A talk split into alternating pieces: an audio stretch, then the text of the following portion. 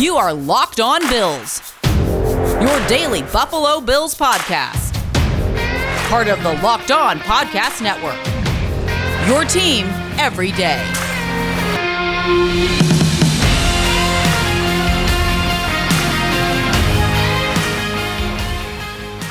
What's up, Bills Mafia? It's Joe Marino from the Draft Network, and I'm your host of Locked On Bills. Today's episode is brought to you by Pepsi. This football season will be different, and Pepsi is here to get you ready for game day no matter how you watch this season. Pepsi is a refreshment you need to power through game day and become a member of the League of Football Watchers. These passionate fans are the real generational talent that Pepsi fuels, because Pepsi isn't made for those who play the game, it's made for those who watch it. Pepsi, made for football watching. Happy Friday to you. It's the last time we're going to get a chance to talk before the Buffalo Bills take on the Denver Broncos on Saturday afternoon with an AFC East division on the line. If the Bills win this football game, it is clinched. Not only a playoff berth, but the division championship. And folks, I can't wait to buy the merch. I, I think I'm going to buy so much of it that in 50 years, I'm going to be selling it on eBay because I'll have so much. I can't wait. But first, got to take care of business, got to come away with this dub, and uh, I am encouraged that will happen. Here's what I have on tap for you today. The first segment, we're going to do three more herd mentality items. I, I, talked about this yesterday. I don't always get to the late ones, but these late ones were really good this week and very timely. So I have three that I've, I've held for today in our opening segment. In segment two, we're going to talk to banged up Bills Dr. Kyle Trimble. We're going to talk about the injury situation, which which looks pretty good right now. But there's a couple guys we need to touch base on, and uh, Dr. Trimble is going to talk to us about the dynamics of playing at Mile High Stadium in Denver and the altitude and how that uh, is going to be a challenge for and why it's going to be a challenge for the Bills this weekend. And then lastly, I have my predictions for you, my game predictions for Saturday. So let's start with these herd mentality items. First one comes from Landon. Landon asks With the playoffs coming up, could you rank the teams the Bills could possibly play in the first round based on who you would want to play to who you would most be nervous to play? Thank you and stay safe. All right, so I think there's six teams that the Bills have a chance of facing in the first round of the playoffs, and I'll give them to you in order uh, like Landon asked, of, of who I would want to play the most down to the who who I would be the most nervous about. And number one, I want to play the Miami Dolphins. I think it's a team that the Bills have proven success against. They'll have a rookie quarterback in the playoffs in January in Buffalo, a defense that Josh Allen has absolutely figured out. Give me the Dolphins, even though it's back to back weeks, even though it would be potentially beating them three times in one year. The team I want to play the most is the Miami Dolphins. Number two, I want to play the Las Vegas Raiders. Uh, I want to see that team come across the country, again, playing outside in, in January in Buffalo against a team that hasn't had success under Jon Gruden to the level where they have that playoff experience, right? I think they've gotten better every year under Gruden, but that first taste of playoff action is different. And I want to face a team like that, one that the Bills have already proven they can go on the road and beat, a team that doesn't have much uh, in the way of difference makers on defense. I think that's a, a manageable opponent for the Bills. Uh, thirdly, I have the Indianapolis Colts. Good defense, um, but Philip Rivers outside January. I like my chances with that. Um, you know, they've got some nice pieces on offense around Rivers, but I don't know if he'll be able to throw it if there's any type of elements whatsoever. Number four, I have the Cleveland Browns. They make me a little bit nervous because of their rushing attack. Nick Chubb, Kareem Hunt, really good offensive line. Um, then they kind of base everything off of that, or a lot of 12 personnel and getting the tight ends involved and that type of stuff. Um, but defensively, I think it's a team that the Bills could really handle. Um, obviously, Myles Garrett's a difference maker, but I don't know how many other difference makers they have in that defense. So, right in the middle of the pack is the Cleveland Browns. They make me nervous with that rushing attack, but I think the Bills could easily score on them. Now, the last two teams that I think are a possibility, these would be my least preferred opponents. Number five, I have the Tennessee Titans. Um, you know, that's a team that's tested, right? They went to the AFC Championship game last year. I know that the Bills um, can beat Tennessee. They beat them last year, but obviously it was a, a challenge for them this year. And you know, they have really good playmakers on, on the perimeter. They have Derrick Henry. They have good players on defense. They're not performing well, but I, I just think with the battle testedness of that team, it, it, makes me pretty not interested in playing them in the first round uh, if possible. And then lastly, and maybe you'll be surprised by this because I know their season hasn't gone quite like they probably hoped, but it's the Baltimore Ravens. And um, I know, like I said, they're not they're not the same team they were last year. Lamar's not playing at an MVP MVP caliber level, but he's still Lamar. He's still dynamic as an athlete, which makes him really difficult to manage. And defensively, they just have a lot of speed and athleticism and guys that can turn over the football. Um, so I just uh, that'd be the team I don't want to run into, to be honest with you. A, a team that probably is going to be inspired going into the playoffs with messaging like, yeah, things didn't go the way we wanted to this point, but we're in this thing. Let's go get it. They've had two um, first game playoff exits over the last two seasons, so you know they're hungry to right the ship in the playoffs, and so. I, I prefer to avoid that. So I have it just to recap quickly Dolphins 1, Raiders 2, Colts 3, Browns 4, Titans 5, Ravens 6. I guarantee you the Bills will play one of those six teams in the first round of the playoffs. The second one comes from David, and, and the second and third one, they're really both about Dawson Knox, but I'll I'll answer them independently with different different information. David says, I'm hearing talk of Knox not being the guy at tight end. I also heard that he is a top athlete and could be great at another position. What might be an appropriate position for him to switch to, and how hard would that switch be? I'll be honest with you, I have no interest in moving Dawson Knox to a different position. He's already a converted quarterback to tight end. I mean, I don't even know what position he could play that makes sense for him based on his physical traits. Maybe linebacker, but you're talking three years away from being anything meaningful at linebacker. I think he's in the exact spot at tight end to give him the best opportunity to have a meaningful NFL career and help the Buffalo Bills. It's the best spot for him and the football team. So I I just don't think there's another spot that makes any sense because there's no offensive spot outside of tight end that makes sense. And you start talking linebacker, and that's just a, multi-year uh, project. And I think I think you're exactly right in him being a top athlete, and I think that athletic profile can be the most meaningful for him and the Bills at tight end.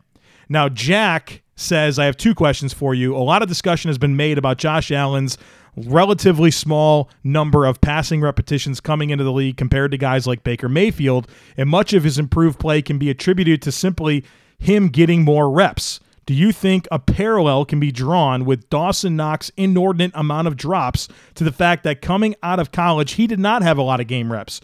Do you think he is a guy who will ever have NFL quality hands, or is that something which will adequately improve with more experience?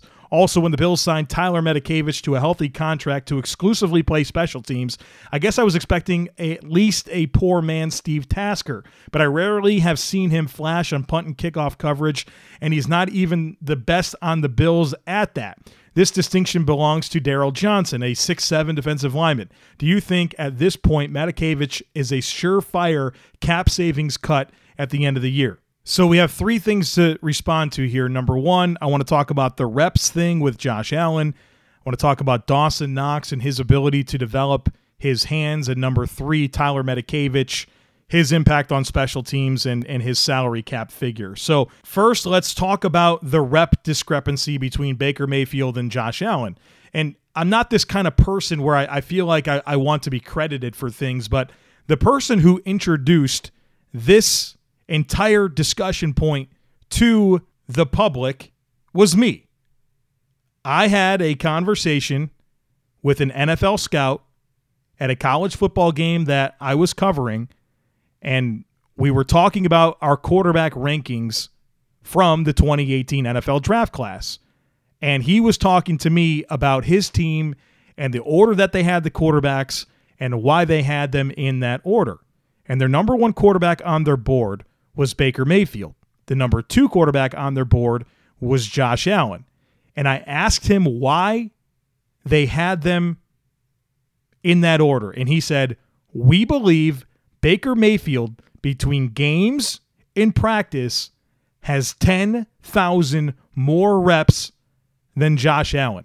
And for us, if we're going to take a quarterback, we wanted somebody who was closer to their ceiling in year one. And and so that was something that I shared and it has taken on a life of its own and, and I've I've heard it referenced a lot and I'm not asking credit to be credited every time it comes up, but you know, I'm the person who acquired this firsthand information. And, and so I can tell you about that firsthand discussion. And, and the more you think about it, you know, I do think those reps are a contributing factor in Josh Allen and, and where he was as a rookie to where he is now and why it's taken as much time as it has, despite his really incredible physical gifts, and why Baker Mayfield exactly has been exactly what that scout said. Year one, he he was probably about as good as he'll ever be. He regressed a bit last year and he's showing some life this year, but you know, you don't feel like there's a super high ceiling for him to develop into. And I think that's a great discussion point that is going to help me with quarterback evaluation as I continue my career scouting NFL NFL prospects. So, um, yeah, that discussion point was one that I brought to the table, and I think it's very true. And I do think, it, to an extent, you can apply that towards Dawson Knox and really you know, other football players just being mindful of how much experience they have and how much time on task they have for the role that they're going to be asked to fill in the NFL. And when it comes to Dawson Knox, like we've talked about so many times, he was a high school quarterback. He transitioned to tight end for Ole Miss in an offense that really didn't feature tight ends. And as a matter of fact, Dawson Knox entering the NFL in his entire college career, he played 1,095 snaps at tight end. At Ole Miss in an offense that didn't feature him. That's it. Total. His entire life, 1,095 snaps at tight end. Let's talk about his drop rate. And I've been very critical of Dawson Knox and his drops.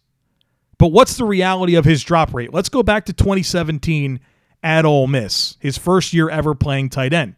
He was targeted 34 times. He had three drops. That's a drop percentage of 8.8%. In 2018, he was targeted 28 times. He had one drop. That's a drop rate of 3.5%. Now he gets to the NFL. It's his rookie season. He winds up being a starter as a rookie after 1,095 snaps ever in his life at tight end. He has 53 targets and nine drops, a drop rate of 16.9%. So 8.8 down to 3.5. Welcome to the NFL. You're up to 16.9. So far in 2020, he's been targeted 29 times. He has two drops. That's a drop rate of 6.8%. I think we can look at this data, and while it's not a large sample size, I think we can all acknowledge that the 17% last year was an anomaly. That's not what he's normally been. And then I feel like because that is what our exposure is to Dawson Knox. His first impression to us was that he drops the football a lot.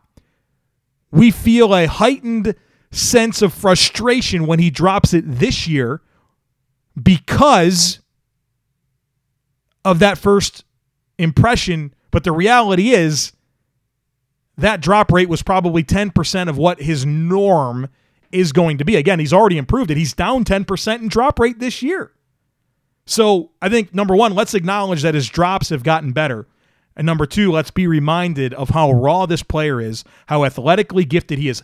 I'll, I'll say this this is not a hot take, this is just a fact. Dawson Knox is one of the five most athletic tight ends in the NFL. And you've seen the flashes of playmaking ability. You saw his ability to block. And he can do all this stuff. You just got to give him some time. So, yeah, you know what? In a lot of ways, Dawson Knox is the Josh Allen of tight ends. Let's not give up on him because there's a really special physical skill set here and a guy that's worked extremely hard and I think we are we are not giving him enough credit for how new he is to the position, how much of a curve it is to play tight end in the NFL. The fact that he's had injuries right last year as a rookie, the hamstring all training camp long, this year the concussion, COVID. I mean, he's had a lot of adversity so far in his career. He's worth investing considerably more time in to see what you have. And I'll tell you what, the Bills like him because when he was healthy, the second he got healthy, Tyler Kroft was inactive. He's a healthy scratch. He doesn't even dress on game day. So this is very much a player that it feels like the Buffalo Bills are committed to, and he has a very, very, very high ceiling that he can grow into and become a difference maker for this team at tight end. The last item was about Tyler Matakevich and his role on special teams and the impact that he's making or not making, and if he's justifying his contract. Well, the reality is he's a pretty expensive player given that he only plays special teams. But I think he has contributed to this Bills special teams being better. I think we can all agree that the Bills are covering kicks and punts this year far better than they did last year. And so I think he has been a net positive to the team. Now, it come, when it comes to special teams tackles, uh, Siran Neal and Taiwan Jones, they have the most special teams tackles on the team with five. And then at second is Darryl Johnson and Tyler Matakevich, who both have four.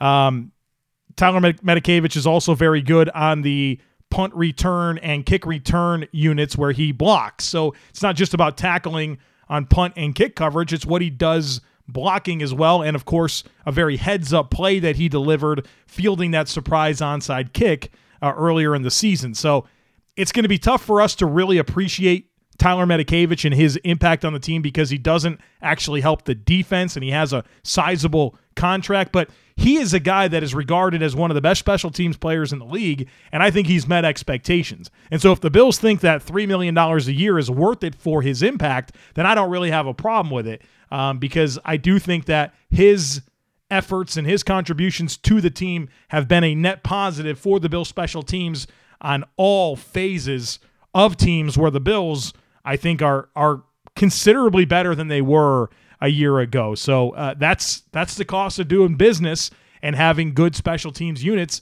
It's investing in players just like Tyler Matakevich and having guys like Taiwan Jones and having the Siran Neals of the world and the Dean Marlowe's of the world and the Jaquan Johnsons of the world. Those guys help. And it's not necessarily from an offense or defense perspective. It's what they do in multiple phases of special teams, which is an important part of fielding a winning team. Joined now by Kyle Trimble, Doctor of Physical Therapy. He runs bangedupbills.com. You can follow him on Twitter at bangedupbills, and he joins us each week to get us ready for the Bills game as it relates to the injury front. And the injury report looks really, really good. We got a couple of guys to talk to, but what I want to lead off today in this discussion with Kyle is talking about the dynamics of the Buffalo Bills playing in Denver and the high altitudes and what that means because you know, I think that's, you know, maybe some people don't think the Bills should struggle with the Denver Broncos and it's a game that they should win. They're 7-point road favorites, but the reality is there's a dynamic with this game based on where it's played in altitude that creates some challenges. And actually, we had a listener email me earlier in the week that specifically said, Hey, when you have Dr. Trimble on, can you guys talk about the altitude and why it's a concern? And so I want to get out of the way and hear from Kyle what he has to say about the Bills playing at altitude on Saturday. Okay. So I'll put this out as a disclaimer at the beginning. There's a lot more to this than what I'm going to touch on. We could probably talk a good hour on this if we wanted to, but I'm going to try to touch on some of the basics so you can understand things. And so it makes sense because otherwise we're getting really down into like exercise physiology and some of the different things we see with cardiopulmonary uh, issues. So i'm not going to try to dive too deep into it but i'm going to try to just gloss over and kind of give an idea why this is a uh, more difficult issue. Uh, so i'm going to give you two numbers here first so buffalo is 600 feet above sea level denver is 5,280 feet above sea level, which is one mile. So there's obviously going to be a big difference on how the air pressure is related to that.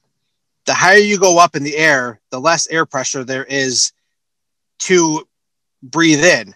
So what that means is there's going to be more pressure on the lungs, or the outside air pressure that affects the air coming into the lungs. That's why there's that negative pressure that when you breathe in, the air comes sucking into your lungs there. That's why when you have a punctured lung, that's an issue. We saw that with Drew Brees. That's why you've got to make sure there's an air differential so that you know, the positive air, the negative air, that air can exchange uh, freely. Otherwise, it just stays stagnant if it's at equal pressures. So when we're at the Buffalo 600 feet, we're by is used to that there. When we go up to Denver, we're higher up in the air there's less air pressure, which means it takes more effort for the air to come into the lungs. It's minimal when you look at the grand scheme of things, but there's just more effort that requires the body to bring the air in. Your body does acclimate to that. It takes about one to two weeks from what the literature says, but there is a noticeable enough difference that can affect you uh, mostly after two or three days.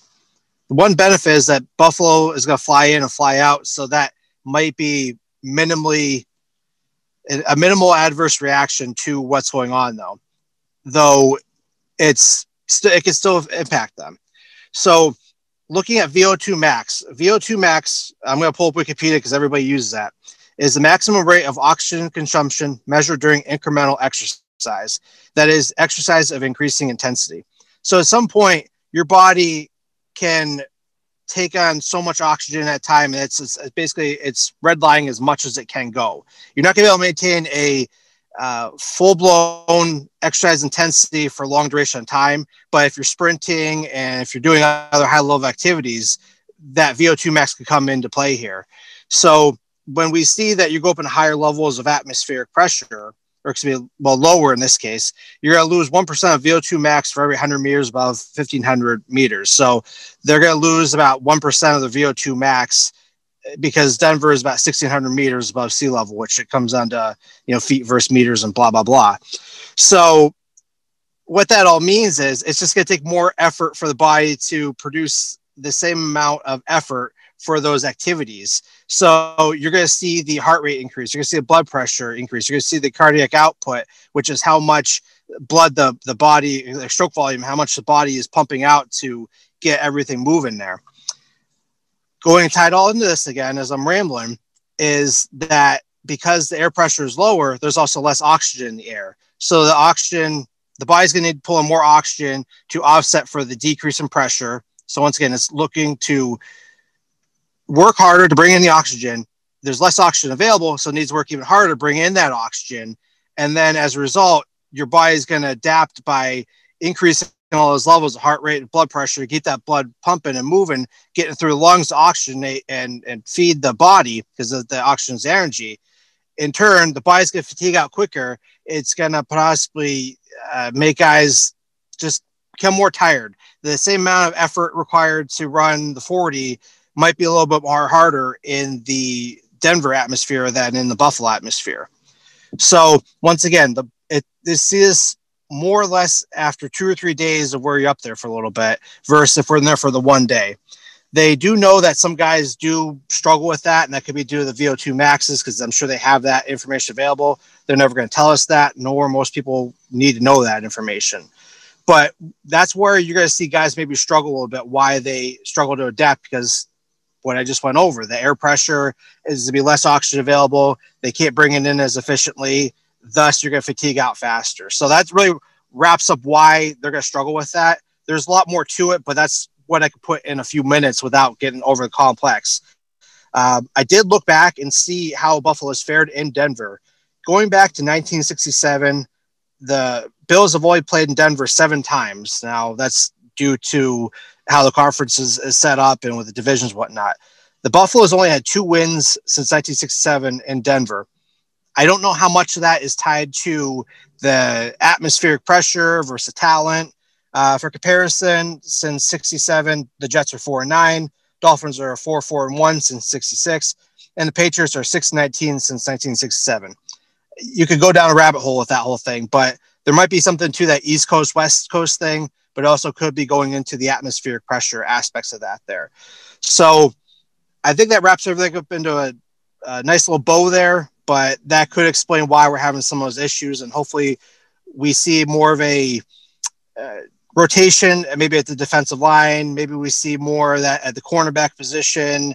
We see more different packages, maybe at wide receiver. Just let these guys get some extra rest so they're not getting gassed at uh, you know the fourth quarter when we really need them get a lead. Sounds like you got to get a lead in this game because it's going to get more challenging as it moves along.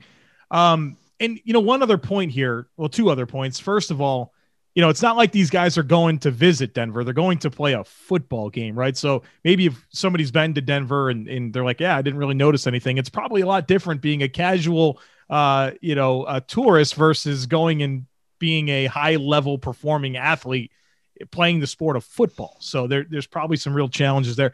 Also, I, have seen this number floating around. Uh, people are talking about Josh Allen and how he played his college ball at Laramie, and it's you know over seven thousand feet above sea level, and, and they, which is like almost two thousand more feet than Denver. But I'm guessing, you know, look, Josh hasn't been to Wyoming in years. I'm not sure that's something that is going to be actually be helpful for him based on that not being know, a place where he's conditioned to being uh, anytime recently. Am I wrong there?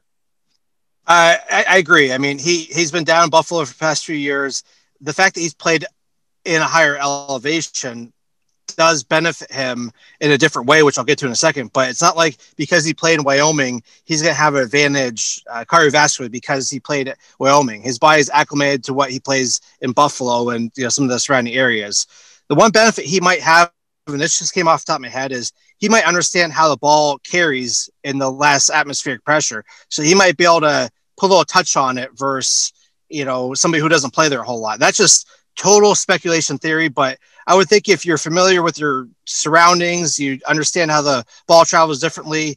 There might be something to that. He might say, "Hey, I don't have to put as much on it because I know I'm going to get the same distance because of you know the less air pressure the ball has to fly through." So you might have to ask him that question, but that's definitely a you know something to think about.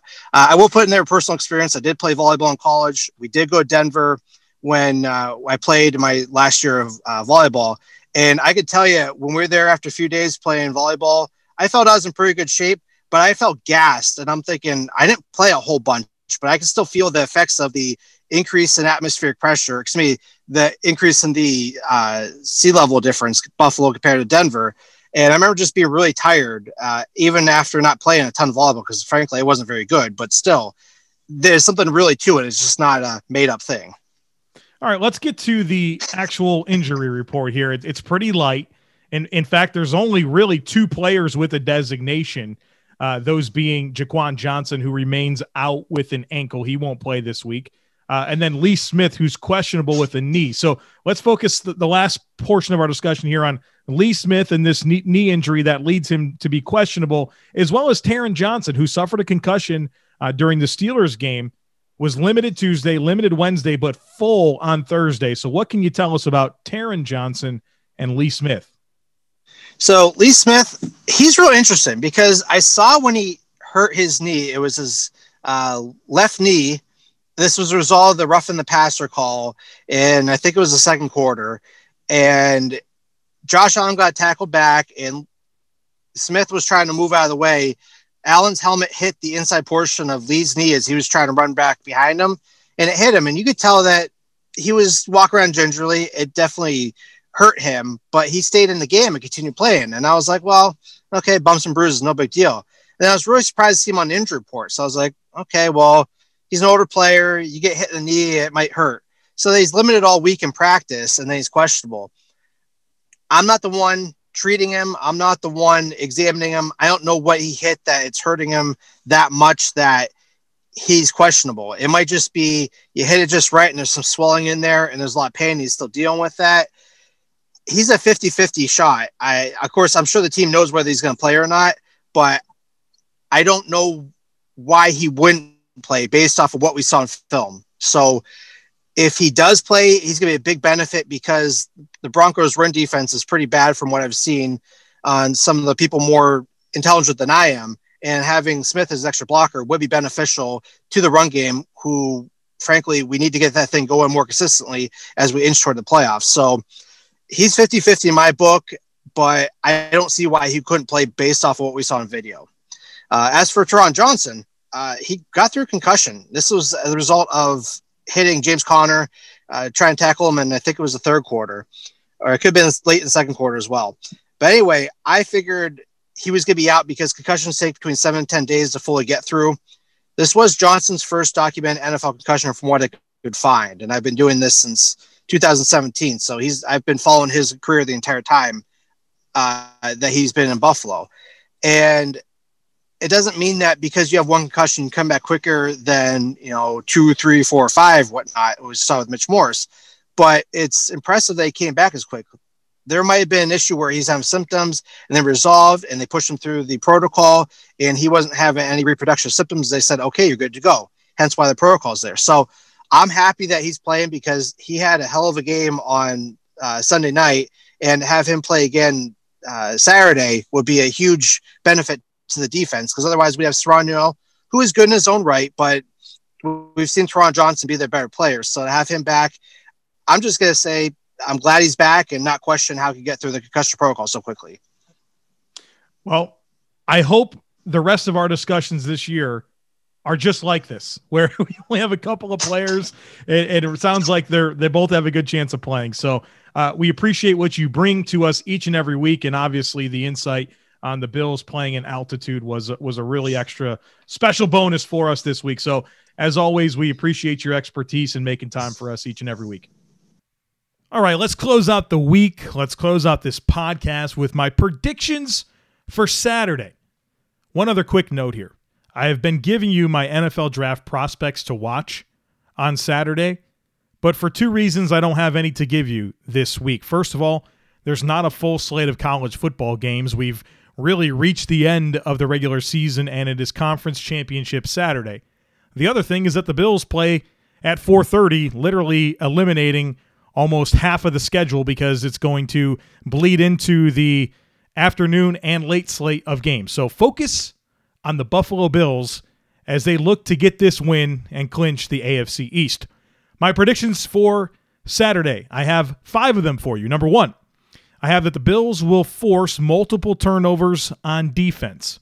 The Broncos like to turn over the football. They have the worst turnover differential in the NFL and have at least two giveaways in all but four games this season. I don't think that is going to change on Saturday against a really good Bills defense that is taking away the football quite a bit here lately. So, my first prediction is that the Bills come away with at least two takeaways on defense against the Broncos. Number two, I have that the Bills will score 24 points in the first half. I think the Bills are going to prioritize a fast start in this game, be very aggressive early try to get a lead, eliminate some of those conditioning concerns playing in Denver at altitude. So I think the Bills will be aggressive early, go after a depleted secondary that only has three cornerbacks that are healthy. I think the Bills will want to get an early lead, and uh, I think they will accomplish that by scoring 24 points in the first half of the football game. Number three, I have 16 combined catches from Stefon Diggs and Cole Beasley. That is an average of eight apiece. Simply put, Denver doesn't have the dudes on defense to match up. They only have three healthy corners. One of them is a mid round rookie, Michael Ojemudia. One of them is De'Vante Bausby, who they cut this year and have since brought back because they have to. And the other one is Will Parks, who made a season debut last week. They don't have the guys to match up with Diggs, Beasley, Davis, McKenzie. I uh, I think that Diggs and Beasley are going to run circles around those corners and, and have quite a bit of production between the two of them. Number four, I have that the Bills will gain at least 150 rushing yards. Denver has not stopped the run well at all this year. And I think the Bills are coming in with some momentum with their run game, particularly when you think about the way they closed out the Pittsburgh game, getting the football back with seven minutes and 11 seconds left in the fourth quarter and running out the game.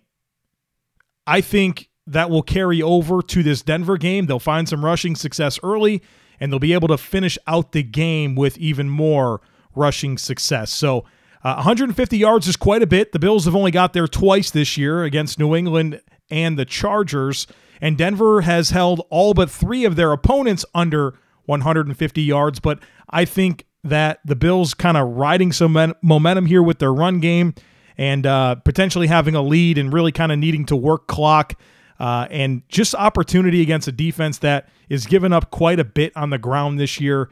I think the Bills will gain at least 150 rushing yards on Saturday.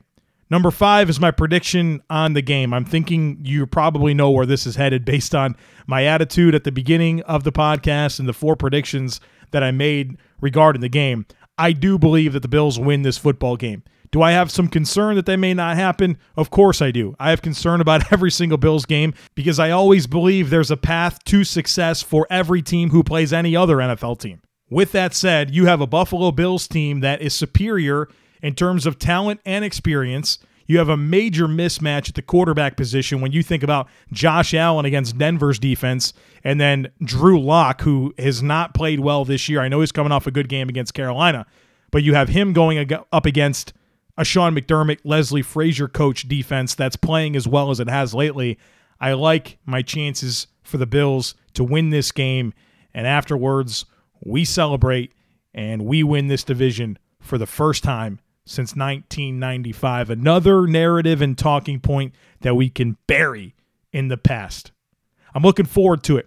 I'm not going to make you wait till Monday to get my reaction. I'm going to do a Victory Sunday podcast for you. So whenever the Bills game is over, uh, I will record the podcast and set it to drop uh, on mi- at midnight on Sunday. So you'll have it on Sunday for you uh, to hear my reaction to the game and, and hopefully recapping uh, the Bills win and, and giving us a, a Victory Sunday podcast. And then what I'm going to do with Christmas falling at the end of next week, it's actually the 25th.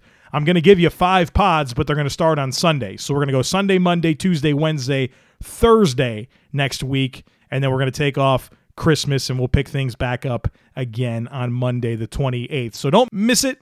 Make sure you're subscribed, rate, review, and share the podcast. Go Bills! and I'll catch up with you again on Sunday.